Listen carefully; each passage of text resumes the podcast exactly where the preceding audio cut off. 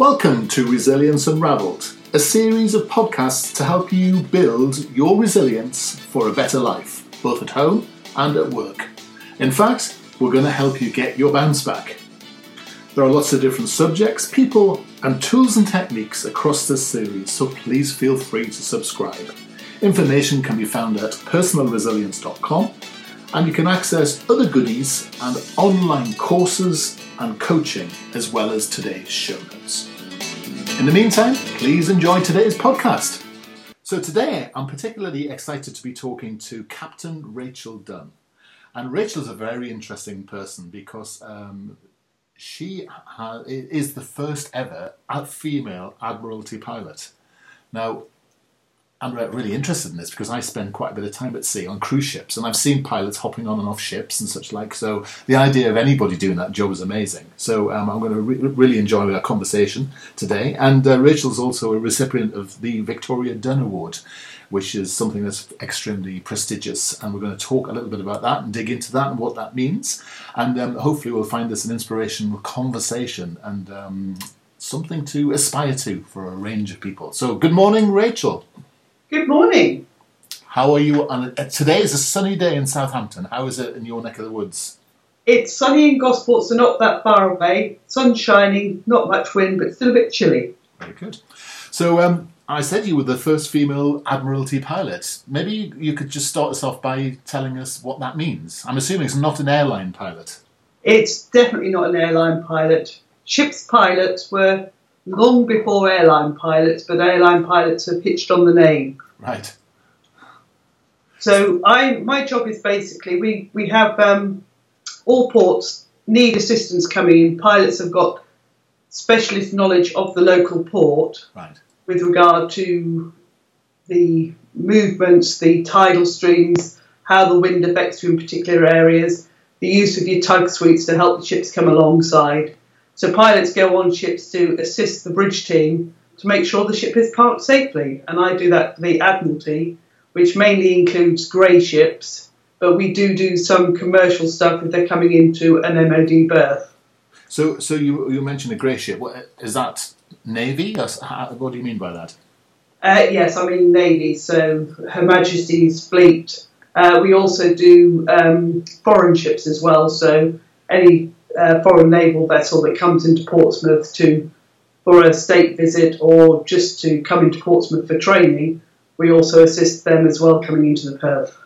So, so having been in a cruise ship, and I know that cruise ship's not a grey ship, and I understand that, but uh, regularly you'll see um, a pilot hopping off the ship onto a tiny little pilot ship and then zooming away and you also see them um, being picked up on a regular basis, um, some miles out to sea, and then coming coming into to park or berth us. So is it exactly the same process that you go through? Yeah, it's exactly the same.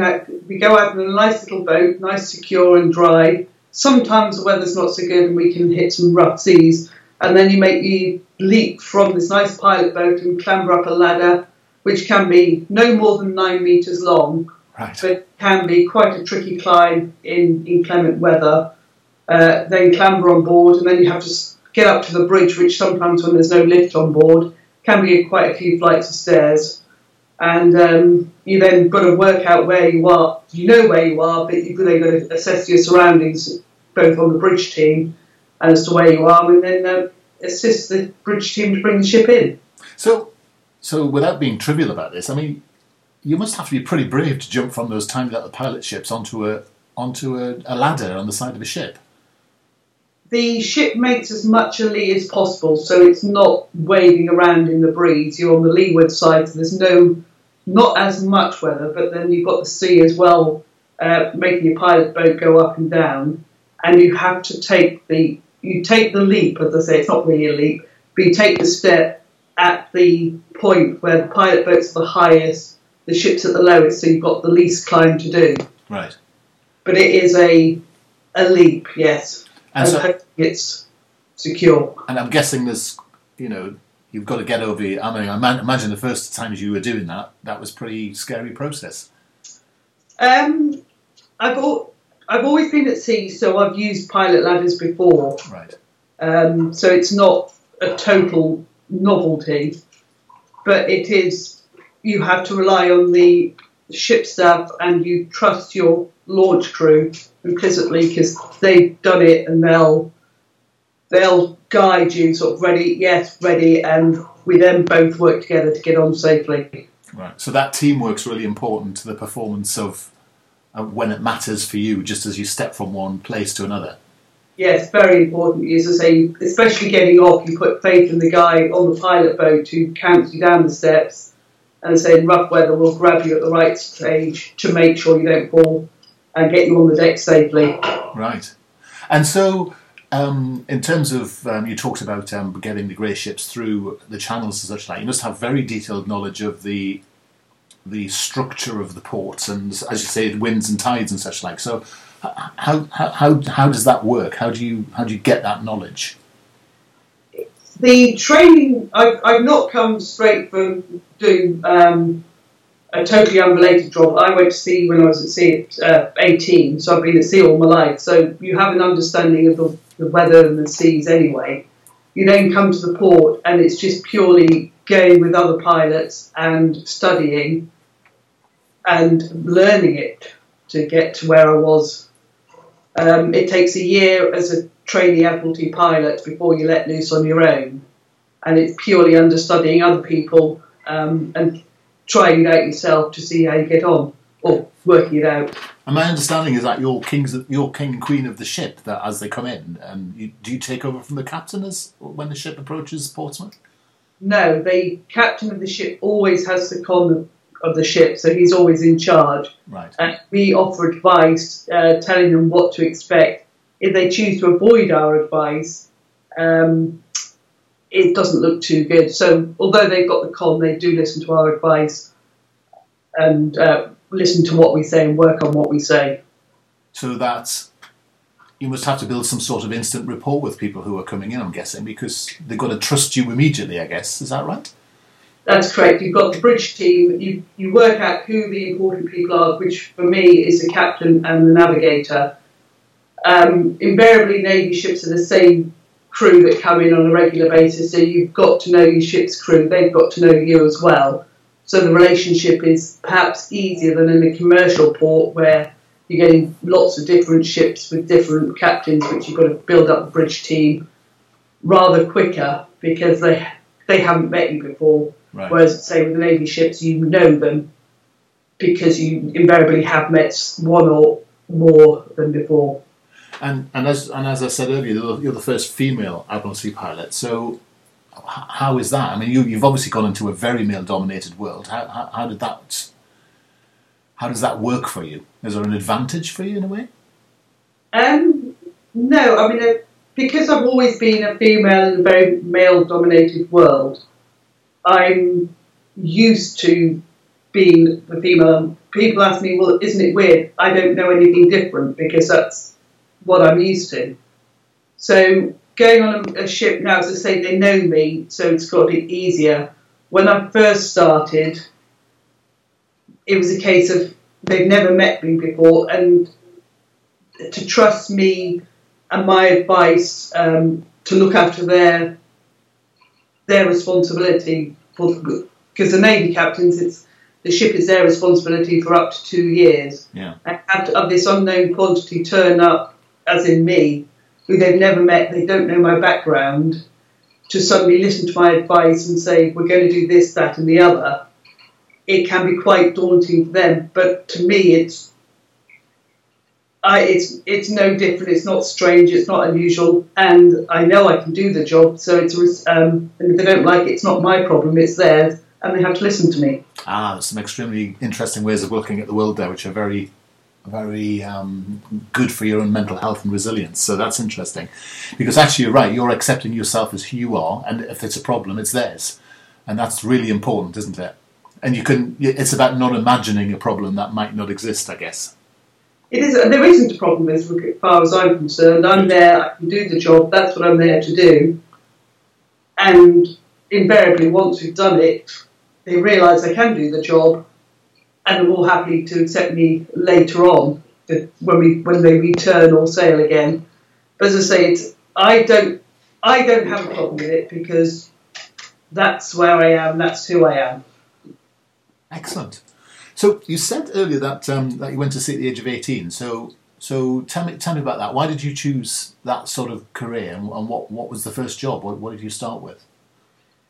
I didn't choose to go to sea. I don't think. I think my father sent me to sea, which I don't know what that's trying to tell me. but when I was probably 17, he applied to various companies for a purser's job. But they came back and said you have to be 21 to be a purser on the ship. Right. And then my mother, who was um, at a school, found out about a course for radio deck and engineering officers, which I went on for a week at Warsash Maritime College. Found the deck side of it very interesting, so applied to various companies for a cadetship, uh, which is an apprenticeship scheme. I got accepted by Shell Tankers and went away to sea with them, which would include uh, three years of apprenticeship, which was time at college and time at sea, and ended up getting my third mate's ticket with them. I then studied for, it took nine years from qualifying as a third mate to getting my master's ticket, Wow. which at the time was the minimum time you could do it in. Yeah. Um, however, once you've got your master's ticket, it doesn't mean you automatically become a captain because it's not dead man's shoes, but obviously the vacancy's got to come available. Yeah. So I then qualified, um, remained another year with Shell, got married, and therefore ended up going to work on ferries for a number of years. And what were you doing? What were you doing on the ferries? Was this, was this always as a pilot, or um, I was the mate to begin with, and then became captain on um, small Isle of Wight ferries, which worked well because it meant my husband and I brought up three children as well. right? Okay, so that's fascinating. So what what happened after that? After the ferries?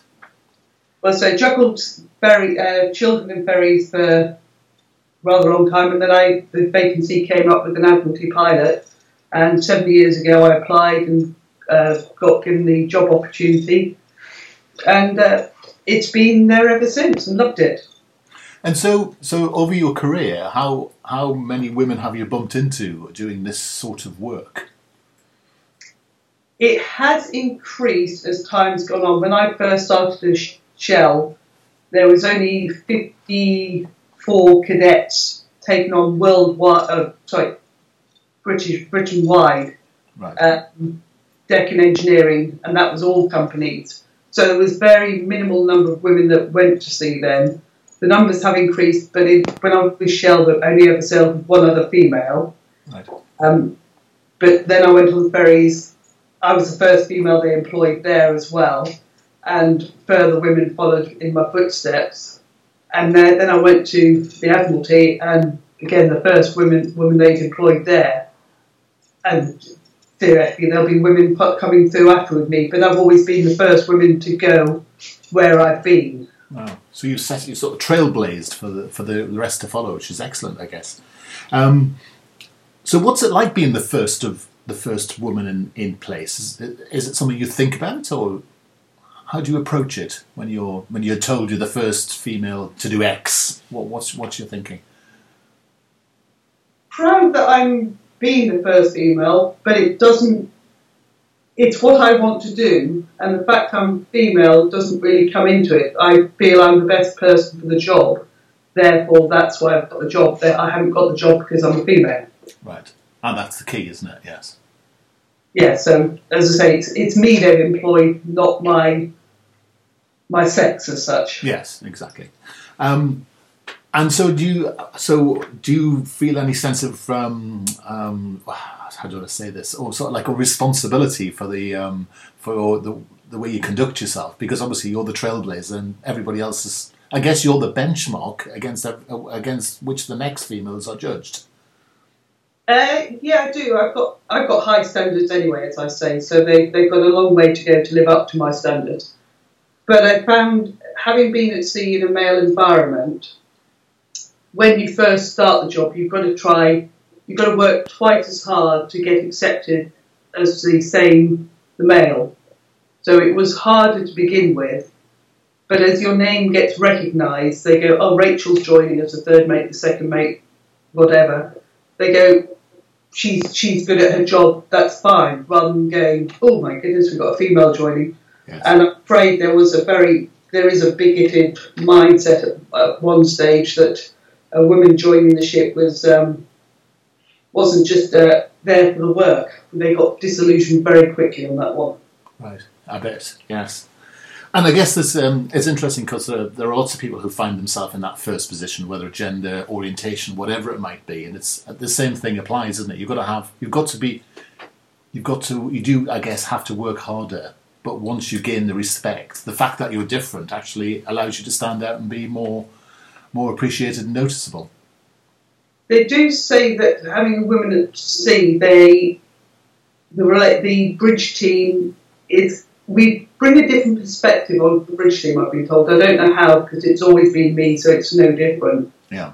But they do say that um, not softness, but women have a different uh, mentality to doing things, and they they approach things differently to get the same result. Right.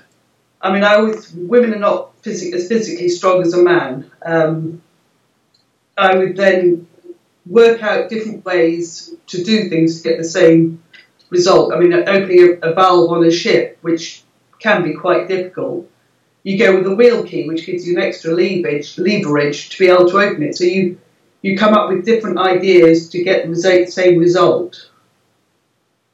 And it's having the ability to be able to work out what you can do to be able to get the same result. Yes, yes, that makes sense. So, and Shell. So, just to go back for a second, were you dealing with those enormous oil tankers?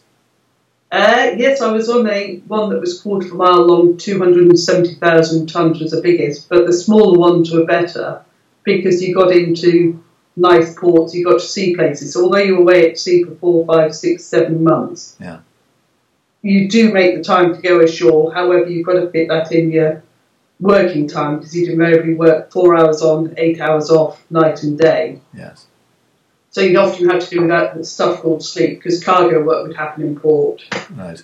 And then you'd get ashore when you could and then come back and work again. So, so you have to be enormously um, resilient yourself to be able to deal with those sorts of things and just get on with it, I'm guessing.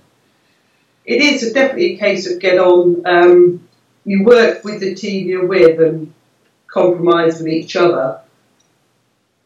Um, different nationalities also had a different response to women in different locations. I mean, I went to Saudi Arabia on a ship, right, um, and the cargo supers from ashore would come on to discuss the cargo work with the cargo team, which was me and a cadet.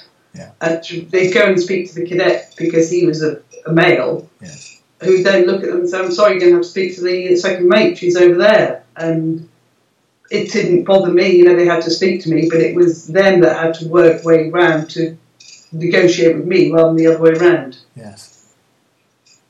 Yes, and it's cultural sensitivity is a particular issue, I guess, in, in those sort of situations because um, you need to, you need to be dealing on a level terms with people who um, regard, regard gender in a different sort of way. That's that's that's tricky, isn't it? It is tricky, but as I say, it comes back to it didn't bother me. I would make sure I was covered up because you wear a boiler suit anyway. So you would the ship's safety uh, particulars required you to be dressed in a certain way. So you, you dress it, but you do the next button up on the boiler suit to yeah to make them feel happier. Yeah, interesting. And so. Um, are the are the tankers the biggest ships you've piloted or, or worked along or worked in, or are the grey ships even more difficult or more complicated? We do get some very big warships coming in, uh, but they're more um, RFAs, the Royal Fleet Auxiliary ships. Right. We do, they do have a few large ones, but we've got a major one coming in sometime this year, as in the new Queen Elizabeth. So at the moment, there's a lot of dredging work going on within Portsmouth Harbour. Right. we're working on a lot of smaller ships in the in regard to the dredgers, but the rest of the naval moves are still going on. Okay. One thing I'll say about the uh, piloting, although we bring a lot of ships in and out with pilots, we move a lot of ships around Portsmouth Harbour, uh, what we call cold moves. I've got no engines working, and then as the pilot on board, we'll put tugs alongside in particular locations and I do have the con of the vessel. Then I so I've got to move it from A to B Yeah. in the most efficient and safe manner and put it on a different berth somewhere.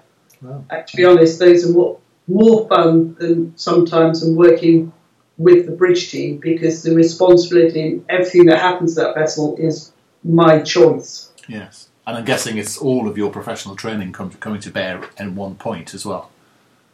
It is, and that's when it can get complicated because you can have as many as four tugs in use at any one time, and always having to remember which tug is where as to which instruction you want to give to that particular tug to make sure the vessel goes where you want it, how you want it to go. Hmm.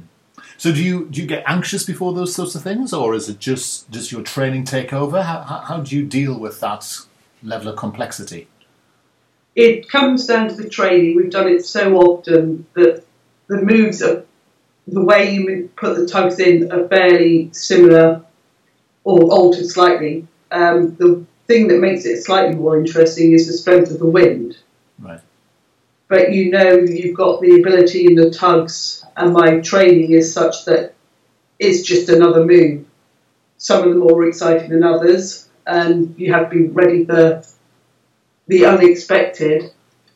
But the training kicks in, and it you just work your way around it as necessary. And you and you mentioned earlier this idea about when you're in control. This and that's a very important point, isn't it? About you manage that you control those things you can control, and s- those other things I suppose you have to be ready for. But you, the things that you can't do anything about, you put to one side. I'm guessing. Uh, yeah, well, there's always something you can do about it. Um, as I say, moving a ship when you've got minimal space to put it into a lock or a dock, you've got to be aware of what's going to happen. You read the situation all around you. So I look at, for me, I mean, I look at the, the water and I can see a squall coming through because the water looks slightly different, or look at the sky. I, you can see the rain coming through, which might imply there's going to be a gust of wind coming through. So it's reading the whole situation and making sure you're ready for the situation for when it happens. Yeah. Interesting. And um, I know you had something to do with um, the USS George W. Bush at one stage. Yes, that came in a few years back, and we, we, we anchored it in the Solent. Had obviously better views than most people that came to see it at Stokes Bay. Um, but that was a that was a large ship to bring in, yes, it, and it made it, which is always good. Yeah. and going out, uh, boarding it, uh, we didn't climb up a pilot ladder on that one. We actually got uh, picked up and dropped on the ship in a Black Hawk helicopter, Oh wow. which uh, was was interesting. It was Yeah. good fun to do. Yeah. I, mean, because because I, I think um, the challenge with that, something like that is is the um, is the political sensitivity of getting that one wrong. Yes, it's um, as I say. Fortunately, it came in. Uh, there was an incident. Well, it wasn't an incident. There was a, it was very quite rough when she was in, Yeah. and um, there was a, a an upturned yacht in the harbour because not only have I been done piloting at that stage, we were also the VTS operators as well. And the VTS operator is like air traffic control for the area. So ships that come in and out of the port have got to get um, authority to do it. They just can't. They can't just turn up when they feel like it. So they get clearance from the harbour, but they also uh, Portsmouth also monitor uh, 50 square, 54 square miles of the Solent, and uh, there was a yacht that uh, duck turned, and that was drifting towards the aircraft carrier, which we then had to get tugs out to sort it out so it didn't go into the aircraft carrier. It was all resolved, and everything was fine, but it's the the ability to work out how you're going to do things to prevent any incident happening because the Americans can be very twitchy with regard to things coming too close to them. Yes, I guess they don't want the pin scratched either, without, being trivial about it. So, and it's more of a PR problem that I'm guessing than, than anything else. But um, it's good, good to have avoided that. Um, because I mean, they are huge. Those aircraft carriers, aren't they? I mean, how, what, what's the size? What, I mean, how how big is one? I, I, I don't have any sense of scale. I know about the size of cruise ships because I'm somewhat shallow in that area. But um, how would that? How would the George W. Bush compare to that? Uh, the largest cruise ships, about two hundred and forty thousand tons. Uh, weight wise, they're not quite as heavy because they don't need the weight. It's the physical length. I did have all the facts and figures before. Um, it's too big to fit into Portsmouth Harbour, or was then because of the bend. But it's, um, to be honest, it's football pitches long, but I don't know how many. Really? Oh, fantastic. Um, there's a there's a sort of a boys' own annual coming out, I think, for me to have a look at this when when we finish our conversation here today. I'm de- desperate to have a look at it. Um, so tell me about the um, uh, the Victoria Drummond Award because I gather um, that's very prestigious, and tell me tell me how that came about. Um, the Victoria Drummond is awarded once every four years to a woman who's uh, promoted women at sea. Um, it, Victoria Drummond was an engineer, the first female engineer to ever go to sea. She had a very tough time, and as a result of her dedication and perseverance, it's, it, she was the one who opened up the world for everybody else to go to sea, as in women. Right. And I got awarded the award a few years ago. My husband actually nominated me um, secretly. Oh, really? Know anything about it until I got a um, letter in the post saying, "Congratulations, you've won the Victoria Drummond Award this year." Which um, I ended up going to Antwerp to collect it during the, the conference over there. Yeah. And I'm very proud I was as well. Yeah, it's absolutely fantastic. So, congratulations on that, first of all. I think that's an amazing achievement. Um, so, you're still at work at the moment. You're still working in the in the in the, in the Admiralty. Still, what what what are future plans for you? Do you think? Uh, we're still very busy. As I say, we're dredging ready for the Queen Elizabeth that's coming in sometime this year. Don't ask me when. Um, so the harbour the harbour's been deepened and the channel's been widened to enable that to happen.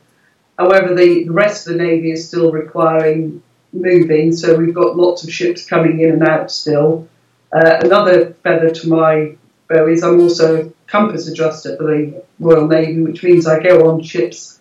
Uh, we turn the ship through 360 degrees, and using magnets, we correct the ship's magnetic compass um, so they've got a, a reliable compass to use. Wow! So you turn the ship through 360 degrees. How how do you do that? We used to do it tied up to a buoy in Portsmouth Harbour, but that's been removed. So we go out to sea in clear water. Right. And um, as I say, just turn it slowly 360, de- 360 degrees. Uh, the ship are doing that, and we get to hold on certain courses to correct what error there is in the compass using magnets underneath the compass. Oh, that's pretty impressive, actually. Because I mean, you imagine if the compass is wrong, that's a that's a problem for most ships. Uh, and I imagine there's a lot more computer-aided navigation these days. But um, You still have to be able to go back to basics because Yeah. you've got gyro compasses on board, which are very accurate, but they can go wrong. And if they do go wrong, then it comes back to the old magnetic compass to make sure you can get there, and the old um, not quite bits of string, but the uh, sextant that comes out, and from that you can still calculate your ship's position. Actually, it's incredibly encouraging to know that ships still can resort to almost uh, manual skills in case of any any of these sort of sophisticated systems going wrong. That's I'm quite encouraged, really. Well, we, as a pilot, most of our piloting is done without using this magic um, electronic equipment they do. Right. We look out the window. There's a lot of information that can be taken from visual visual looking out rather than basing everything on your electronic equipment. So you really do learn to read the the, the sort of tides and winds and and the, and the conditions, and that's that's just built up over you know years and years and years, I guess. So can you imagine moving away from this job, or, or, or does your ambition take you to different places or different roles? No, I love my job so much at the moment. I can't see myself changing. It's it's good fun. The people you work with can be interesting at times, but they are. It's a lovely environment to work in. It's a friendly environment to work in because everybody's got the same aim in life. The same aim for the day is you know to get the ship either safely on or off the berth. And I guess every single day is different. no two days. You might think you're doing this, moving the same ship consecutive days, but the wind and the tide just changes it completely. Other ships moving in the port can alter it, what's happening, and is. No two uh, berthings of ships are ever the same. Yeah. And at the end of it, it's a bit like it's, a bit, it's one of those must be very satisfying jobs because you look at it and say, "I did that." So you really there's a tangible outcome to to your job every single day. And my children have lost the uh, excitement about that. I've sort of wandered down to Portsmouth Harbour and say, "Oh, taking that ship out tomorrow or something," just because we happen to be there. Yeah. And they'll go, "Oh, that's yeah, we've done that before, Mum. We don't really need to know that." That's kids for you. Yeah, they're just getting a bit blasé about it. Although they've all actually come and done spent a day at work with me, and although none of them want to go to sea, they've been quite impressed. I think, or I'd like to think, of what I we do or what I do when I'm actually at work. Yes. I'm sure they're, they are your biggest fans, but they're, they're probably never going to let, let you know, certainly in the short term. Especially yesterday, obviously with Mother's Day. Oh, oh, I'm sure you had a marvellous time yesterday. You're very, very well looked after and spoiled. so, um, if you had, if someone was thinking of going to sea and working in this arena, what, what advice would you give? What, what, what encouragement would you su- would you suggest? Uh, it's you, you. You can't just decide on a whim that you need to go to sea. You've got you start with an apprenticeship and you have to apply to one of the ship, shipping companies that's taking on the, an apprenticeship, and you end up um, applying to them and going. If you can speak to anybody, there's lots of courses that, um, done at the local colleges to say, come and see what um, a career at sea is like, and you can talk to the shipping companies there but look into it. It's I don't regret what I've done at all. I've loved my time at sea and the way it's progressed in my life because I've, I've brought three children up as well Yes. and stayed at sea throughout that time. So we, you know, I've managed to have a family life and a work life. And so, any specific, I mean, you know, your ability to be a trailblazer is amazing. So, have you any messages for women who are thinking about a career like yours, whether it's sea or or any other form of adversity? What would you say to them? Uh, go for it. It really, the fact that you're female is got nothing to do with it. If you are dedicated to the job that you want to do, you'll overcome any difficulties that people might throw at you because you can. Rachel, that has been fantastic. I, I, I actually sit and chat to you for hours, and I'm sorry that we haven't got hours to chat. And uh, perhaps you and I will have another conversation later on because uh, uh, my my um, my quest for data in terms of ship size and things is is, um, is uh, still to be fulfilled. But it's been really interesting to talk to you. A fascinating world that you've introduced us to, and uh, thank you so much. You've been a real inspiration. Well, thank you very much for taking the time to talk to me. I've loved it. And congratulations on the award, and uh, all the best for the future. You take care. Thanks very much, then. Bye now. Bye.